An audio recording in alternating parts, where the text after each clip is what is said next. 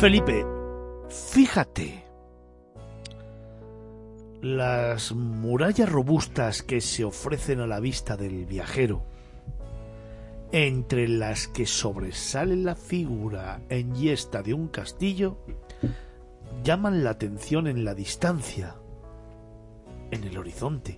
Arriba, dominando la planicie, con la Sierra de Francia al fondo, está una población medieval, mística, mágica y símbolo de la historia de Salamanca. ¿Sabes cuál es? Miranda del Castañar, seguro.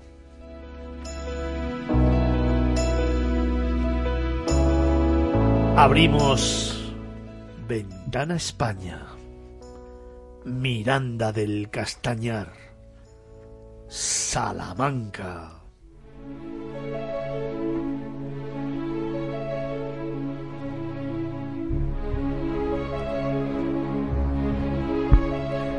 El pueblo espera paciente, tendido sobre un saliente montañoso que la rodea y cuida las corrientes del río Francia, unido al arroyo de San Benito. Ambos conforman una especie de foso natural. Su panorama desde el exterior atrae y anuncia que algo interesante, importante, diferente, se guarda tras el recinto amurallado de más de 600 metros de lienzo, considerado uno de los más notables de la provincia charra. Ahí se alza majestuoso su castillo.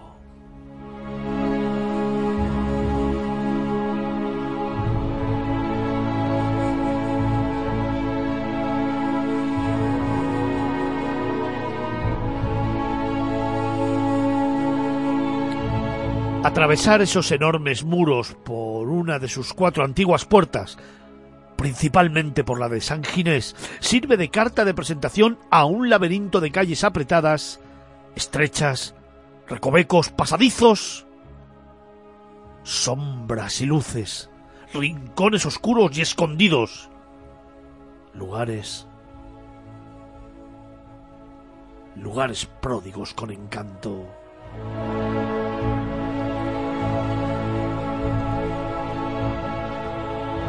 Cada piedra es un mensaje, es una historia. Cada casa, una leyenda, una sorpresa con sus escudos nobiliarios, que aparecen y desaparecen con las luces del amanecer o del atardecer, en el entramado medieval de las callejuelas que cruzan una y otra vez la principal de todas ellas, la rectilínea calle larga, que marca el sabor del lugar, con sus edificios poblados de dinteles tallados y ménsulas esculpidas.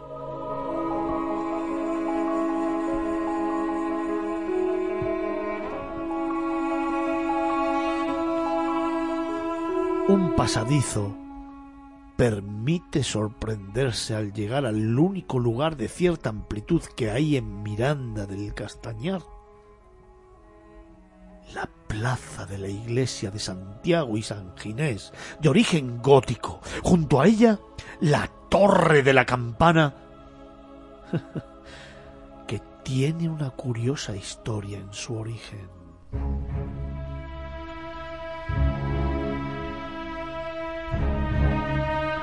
Llega el atardecer y hay que alcanzar el final de la calle larga para cruzar la puerta de Santa María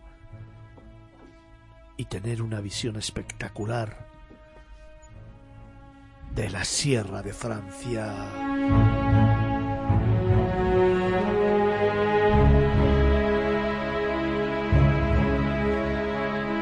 Felipe, la muralla y el castillo. Dos símbolos de Miranda. Pues sí, son dos símbolos del, siglo XIV. Son dos, dos emblemas, pero no solo de, de Miranda, sino yo creo que de toda provincia de Salamanca. Eh, comentábamos antes que eh, hay 600 metros de, muralla, que son de las mejor conservadas que hay. Yo creo que únicamente eh, podríamos comparar, si es que las comparaciones nos la permiten, con otra población de Salamanca, con Ciudad Rodrigo, con sus murallas. pero estas son, yo creo que es más espectaculares quizá por aquello que está en el castillo, porque Ciudad Rodrigo lo que hace es que rodea el casco antiguo de, la población.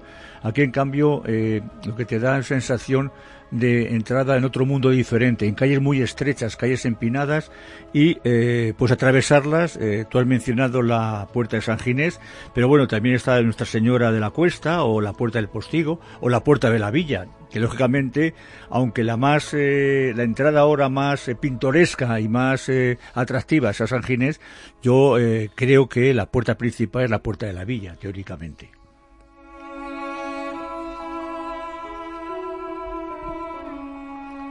Ahora nos vamos a, bueno, atravesamos la muralla, vamos a hacer un pequeño recorrido, atravesamos la muralla y ¿dónde vamos a ir? Pues evidentemente al castillo. El castillo es el punto principal que tenemos que hablar de como emblema. El castillo es muy, muy curioso porque eh, tiene una planta cuadrada, eh, tiene eh, un punto de referencia que sería la zona de la, de la Torre de la Vela o Torre del Homenaje, donde se controla toda la población, pero hay una cosa muy, muy divertida, y es que la Plaza de Armas es la Plaza de Toros. ¿Y qué ocurre? Que la Plaza de Toros no es una plaza circular como estamos acostumbrados a verlas, sino que es una plaza rectangular, una plaza rectangular en forma o cuadrada, según la quieras medirla de una forma o de otra, y eh, esta plaza es del siglo XVI y otra cosa tan peculiar es que los buladeros no son de madera como en otras plazas hay, que son de piedra. Esto es lo más interesante que hay hacia arriba. Luego vas a bajar y vas a meterte en el casco viejo. Casco viejo que hay eh, calles donde tú, tú, puedes tocar pared con pared con los brazos, porque son muy estrechas hasta que llegas a la Plaza Mayor, que es realmente la única abertura amplia que existe en este pueblo. Pueblo donde hay muchos edificios singulares. Muchísimos, eh, en los que hay que fijarse. Tenemos, bueno, pues te podemos destacar, no sé, la Casa de la Carnicería, la Cárcel Real, evidentemente. Podemos hacer también, eh, sobre todo, yo creo que más que los edificios nobiliarios con sus escudos, que son interesantes, es ver, a mí me gusta mucho ver las puertas de madera de, de esas casas y las aldabas la forma que tienen esas aldabas antiguas, esos, esos llamadores que hay, que ya no existen, con el timbre, pues, o sea, han desaparecido, ¿no? Las aldabas son una verdad, una verdadera maravilla. Una mano y una bola. Sí, señor, señor. Sí, señor. Qué bonitas eran. Otras a lo mejor tienen forma de lagarto o tienen otras formas diferentes, pero la de la bola que dices tú, Antonio, es la clásica y es preciosa, porque además se ha perdido, se, ha perdido todo. Por eso en estos pueblos se recupera y es, merece la pena, merece la pena verlos, ¿no? Pero desde mi punto de vista siempre yo creo que hay un edificio que es emblemático y en el que hay que pararse un momento. Sí, hay un edificio más singular, que sería la, Torre de las Campanas o la Torre del Campanario. Este es un edificio muy simpático, porque tiene una historia muy peculiar. Es decir, ya sabemos que en todas las poblaciones, sobre todo las, las que tienen origen medieval en nuestro país, pues todas tienen alguna curiosidad que arrastran de tiempo inmemorial, ¿no? Aquí la torre del campanario pues tiene su historia, es decir, cuando los vecinos querían llamar a los entierros, querían llamar a incendio, ayuda, querían eh, de alguna manera eh, convocar reuniones, pues las, tenían que utilizar las campanas de la iglesia, pero la iglesia les cobraba, quería cobrarles un lo que fuese una cantidad pequeña, pero cobrarles por el tema de usar las campanas, o a veces no se le dejaba usar las campanas. Entonces los vecinos decidieron hacer una colecta, construyeron esta, esta impresionante torre, porque es impresionante, colocar unas campanas arriba y son las que utilizan cuando quieren llamar a reunión, por ejemplo.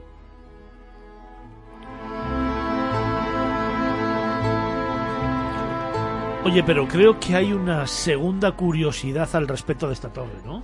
Sí, bueno, eh, la torre esta es la que llama a todos a convocar reuniones y llama incluso cuando hay algún entierro es el que, la que toca la campana esta, es decir, no la iglesia, la iglesia no toca la campana, puede tocarla si quiere, pero la que toca realmente es esta. ¿Y esta es la que toca a las águedas? Sí, señor, esta es la que, llama, la que toca la reunión de las águedas, que es una de las costumbres más divertidas que hay en la zona, porque eh, tenemos que tener en cuenta que estamos en una zona charra, en una zona de Salamanca, cerca de la Peña de Francia, y tiene unas costumbres muy, muy particulares. El 5 de febrero se celebra la fiesta de las águedas, que es la que tiene, bueno, pues para mi gusto es la que tiene más colorido, la fundamental que hay en, en esta población. Y es que eh, las mujeres se ponen sus mejores galas, se eligen una alcaldesa, entre ellas el alcalde tiene que renunciar en un momento determinado a su vara de mando y se le da a una mujer a la que han elegido eh, la asociación de las águedas y eh, se produce la alcaldesa, hace una, un baile en la plaza eh, al pie del castillo con una, una bandera, la pasa por encima de los todos asistentes y los maridos de las eh, que están allí vestidas y elegidas para ese día a ser las protagonistas de la fiesta, tienen que rendirles pleitesía de alguna forma, porque ellas son las que mandan, bueno, como si no mandasen ningún día, pero bueno, son las que mandan ese día en el pueblo. Es muy divertido y a mí me recuerda mucho y tiene que recordarte a eh, otra población también segoviana, a Zamarramala, Zamarramala. cerca de la capital, cerca de Segovia, donde eh, esta población segoviana celebra también una fiesta, una fiesta similar. O sea que estamos hablando de dos poblaciones de Castilla y León, que las dos empiezan por Sa, y que además tienen unas mismas costumbres. Algo que me parece realmente extraordinario y que se mantengan a lo largo del tiempo y del espacio, como se podría decir.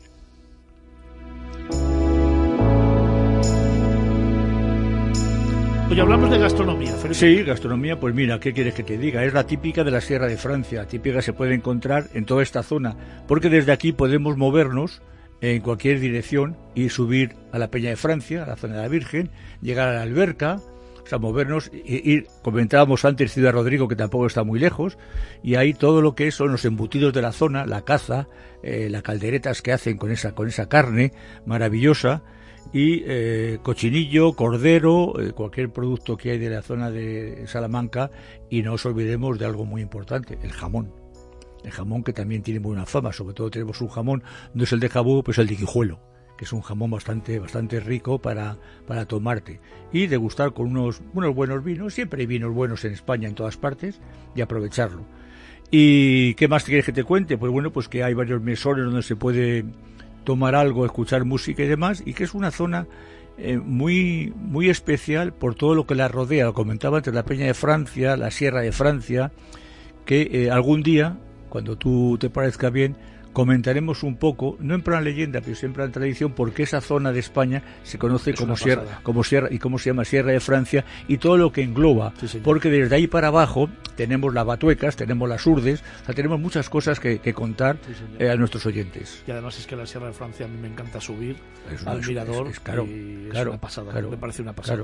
subir allí, subir a ver la, subir a ver la Virgen, mirar desde arriba, que además tiene una cosa muy positiva y es que tiene una placa, unos grandes paneles donde te explica todo lo que estás viendo, cada pico que es y cada pueblo donde está. Entonces yo creo que es algo que algún día de estos, pues cuando tú quieras, volvemos a incidir sobre el tema, porque ya hemos hablado alguna vez, alguna introducción del postal de la alberca, pero yo creo que debemos incidir más, e incluso si te parece bien, y te tiro el guante para que me lo devuelvas como un boomerang, hacer incluso un itinerario hablar de un itinerario. pueblecitos. Sí, pues salir por aquí, hablar incluso de Mogarraz, que también, tiene, que también tiene su interés con todas las pinturas de los vecinos. En algún caso, yo creo que de Mogarraz hablamos. Hablamos hace, ya, hablamos hace unos años de cuando yo estuve por allí dando una vuelta y comenté la cantidad de retratos que había de los vecinos, que había hecho allí un, un vecino también, nunca mejor dicho, eh, algunos ya fallecidos, otros no, para adornar todas las paredes de, del es que puede ser un buen viaje de fin de semana, ¿eh? irnos el viernes hacia la alberca dormir en la alberca y a partir de ahí movernos por toda esta zona que estás contando. Sí, sí, sí, sí, incluso hacer una visita un poquito más abajo, si te quieres mover, si te apetece moverte y, en lugar de estar Rodrigo, ¿no? Ciudad Rodrigo, entrar por Ciudad Rodrigo y bajar, o incluso si me apuras, si tienes, ese es un viaje de más de un fin de semana, pero bueno, si fuese un fin de semana solamente eso, y sé más tiempo, puedes bajar hasta otra, bajar las batuecas, bajar las urdes y acabar en un sitio también maravilloso, que ya no es Castilla y León, que es Extremadura, que es Plasencia. y visitar su catedral, ¿eh? Su esencia es la gran olvidada de Extremadura, fíjate lo que te digo. Siempre ponemos el foco en Cáceres, sí, hablamos Mérida, de Cáceres, Mérida, Trujillo, o sea, Guadalupe, sí, para mí hay dos, para mí hay dos, para mí hay dos eh, desaparecidos en combate, en el combate turístico, que serían Plasencia y Badajoz. Badajoz. Porque Badajoz tiene la alcazaba más amplia de tamaño de toda España. Y además han, han, hecho una labor muy importante de recuperación de la ciudad, de lavado de la cara de la ciudad. Ya no es lo que era antes, que estaba considerada como una de las ciudades más feas de España, junto con Albacete, Murcia y Teruel. Sí, sí. Albacete no, de eso no. Estamos, Es un error, Al- un error Uy. histórico. Albacete- Un histórico. Y, y- ¿qué, qué vas a decir? Sabía ¿Eh? yo que iba, sabía yo que, le- que iba a saltar Albacete Antonio. tiene- Estaba yo en la siesta tan tranquilamente. Albacete tiene alguna zona interesante. No, Pero La provincia La provincia. es maravillosa. no, y la ciudad, voy a hablar un día de la ciudad. de ¿Sí? o- otros mundos de la ciudad. de Otros mundos en la Sí, ciudad. sí, sí. Oh. Otros mundos Oh. y hablemos de Fontan y os voy a sacar de la gran ignorancia que os veo. Oh. hablar de, sumidos. de los llanos, de los, Estaré- de los llaniscos, de Albacete. Estaré encantado. ¿eh? Pero Sí, me sí, tendrás sí, que contar, pero antes nos tendrás que y, voy a ir muy pronto, además. ¿eh? nos tendrás que contar el origen de Albacete, de la ciudad de Albacete, que es Chinchilla. Mm, Cuando, bueno, bajaron, cuando bajaron al Era, llano. era una aldea eh, árabe, sí, Al-Basid, sí, señor. tierra llana, Sí, señor. Y efectivamente el chinchilla tenía más importancia Y que luego Albacete, bajó- bajó. pero obviamente no la comimos con patatas, claro. Claro, Sí, claro. sí. Pues Chinchilla, Chinchilla Albacete. bajó Albacete. Esto sí que me gusta. Los dejé solos y ya me vine yo aquí. Aquí rompí. ya vino Antonio a Madrid y ya. Se acabó, hizo ya patria. se- ya se acabó Hizo Chinchilla. patria de Albacete. Y ya que podéis eliminar una de estas y las otras sí que habéis dicho, eso es cierto. ¿no? Bueno, me vas a perdonar, estamos hablando de Miranda del Castañar, o sea, no tienes por qué meterte aquí en esta... En esta eh, No, bueno, no, pero es que has mencionado. Has mencionado tú. Has mencionado. Felipe. Tú has Has No, mencionado. no, no, no, no, has sido tú quien ha dicho Albacete. Más que mencionar, se ha yo. provocado. No, yo no, ha sido, ha sido. Fernando quien ha dicho Albacete. Es verdad, es verdad, Albacete, Murcia. Es verdad. Sí, pero tú te has callado, tú te has callado. Hombre, eh, vamos a, al jefe hay que darle la razón siempre. En fin. Nos vamos. Pero bueno, haremos el itinerario y para que no se, no se enfade, otro, otro itinerario por Albacete, por tierras albaceteñas. Ciudad. Nos vamos acercando Que tiene, que, sí, A sí. las 12 del Yo comprado en que, Albacete que es cierto que la provincia es muy, Es muy rica, bonita, muy muy bonita. bonita, Muy bonita. muy bonita. Pero la ciudad es la gran desconocida. Sí, es verdad. Eh, no, no es, eh, en fin, vamos a poner las cosas en su sitio, pero, pero tiene más cosas Sí, de las sí, que se sobre todo piensan. las columnas de la catedral. Son muy No, la catedral, eh, bueno, hay Bueno, mucho que hablar. ¿no? Dejadme que tengo que terminarla ahora eh, con esta. Tira la toalla, es lógico. con este propuesta de Antonio Picazo. Un día nos traerá Albacete. Vamos a descubrir la nueva Albacete. La nueva, New Albacete. la New Albacete. Nos acercamos a las 12 del mediodía. Hacemos eh, una parada y regresamos de inmediato. Otros mundos y patrimonios de la humanidad nos esperan aquí en Capital Radio, en Miradas Viajeras.